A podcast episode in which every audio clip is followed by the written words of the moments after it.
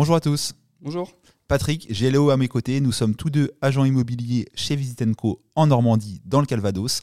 On réalise des podcasts, des vidéos de conseils. Tout ça s'appelle la Minute du propriétaire. Les podcasts, plus d'une vingtaine déjà disponibles, sont disponibles sur toutes les plateformes d'écoute. Les vidéos, plus de 200 000 vues cumulées, sont disponibles sur YouTube en tapant la Minute du propriétaire.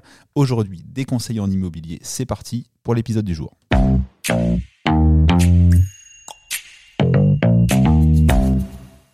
Aujourd'hui, on va vous donner les 10 pièges à éviter lors d'un achat immobilier. Un achat immobilier, c'est censé être quelque chose de bien. On se lance dans la vie, on achète une maison, on déménage, mais ça peut être un parcours semé d'embûches si on n'est pas préparé. Avec Léo, on a dressé la liste pour nous des 10 pièges les plus fréquents lorsqu'on achète un bien immobilier.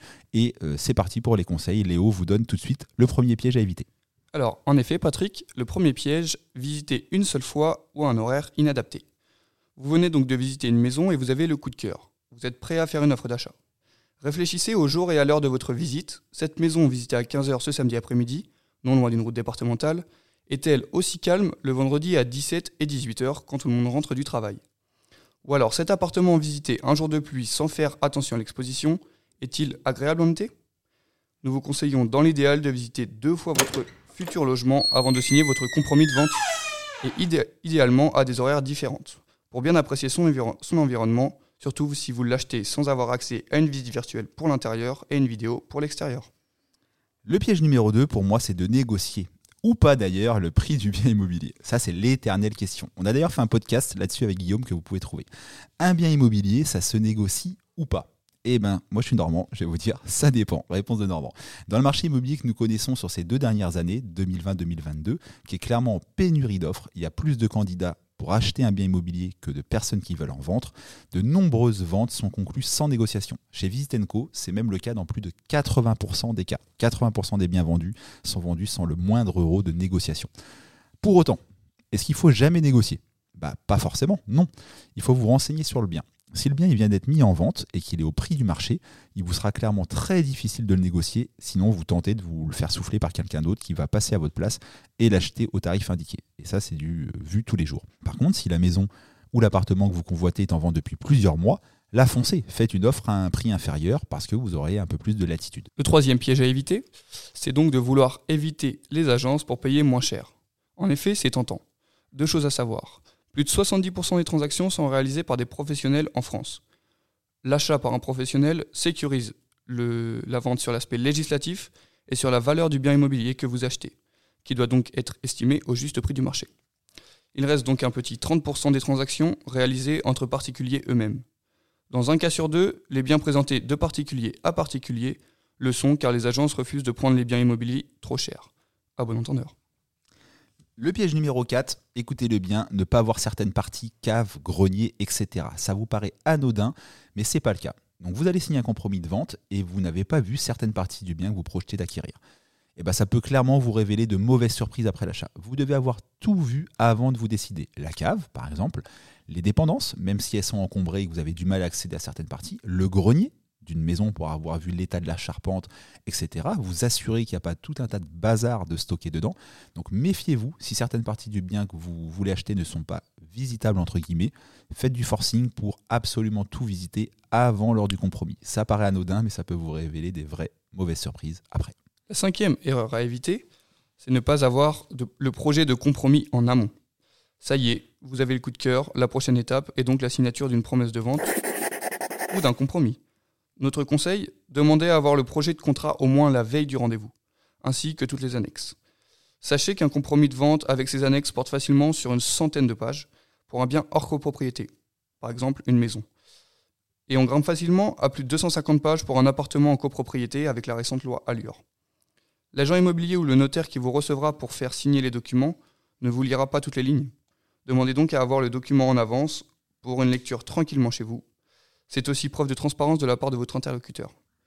Sachez que chez Visitenco, nos clients reçoivent toujours les documents au moins 24 heures avant la signature. Le piège numéro 6 pour nous, c'est mal préparer son dossier de prêt.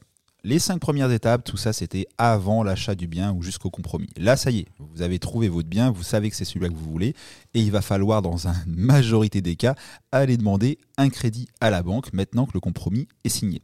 D'ailleurs, même si vous avez un bel apport, il serait dommage clairement de vous priver des taux historiquement bas qu'on a en ce moment, même si depuis quelques mois on est encore on est en pleine période de remontée, ça reste bien plus avantageux qu'il y a quelques années, croyez-moi. Si vous souhaitez obtenir les meilleures conditions de prêt, ou alors si votre dossier est un petit peu juste, il faut préparer le rendez-vous avec le banquier comme un entretien d'embauche. Vous préparez vos documents, vous rangez tout, vous essayez d'avoir la meilleure tenue de compte possible sur les trois mois précédents le rendez-vous, pas de découvert, euh, un petit peu d'épargne si vous le pouvez, des comptes le plus propre possible. Et vous n'hésitez pas à préparer une présentation du projet pour votre conseiller bancaire.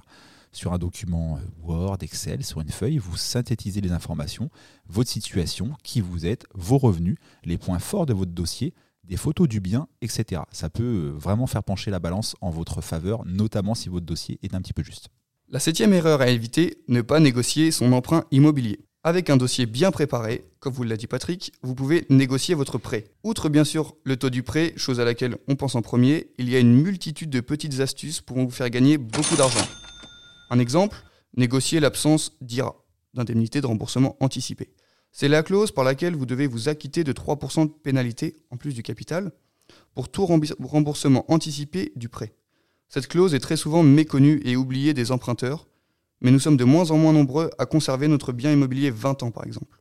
Donc croyez-nous, vous serez heureux d'avoir négocié cette clause le jour de la revente de votre bien.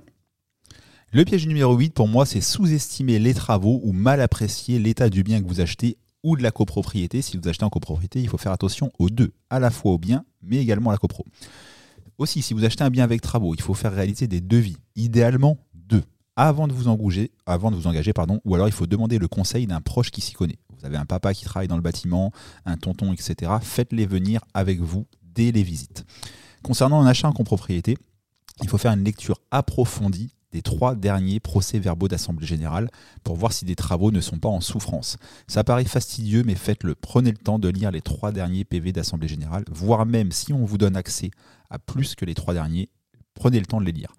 Autre astuce, vous demandez le carnet d'entretien de la copropriété pour vérifier le suivi et vous pouvez même appeler, si vous avez du mal à avoir des informations, le syndic pour prendre la, température, comme on dirait, euh, de l'état de la copropriété en disant que dans quelques mois, vous serez nouveau copropriétaire et que vous voulez savoir euh, si tout se passe bien dans cette copro, est-ce qu'il y a des travaux qui vont être mis à l'ordre du jour de la prochaine assemblée, parce que c'est possible, hein, on peut ne, jamais avoir évoqué euh, certains travaux, donc vous n'allez pas en voir trace dans les précédents documents, mais le conseil syndical, qui est un organe de la copro, se dit, bah tiens, on va le mettre au vote de la prochaine. Si le le sait, bah, il vous passera l'info ça peut aussi éviter des, mauvaises surprises.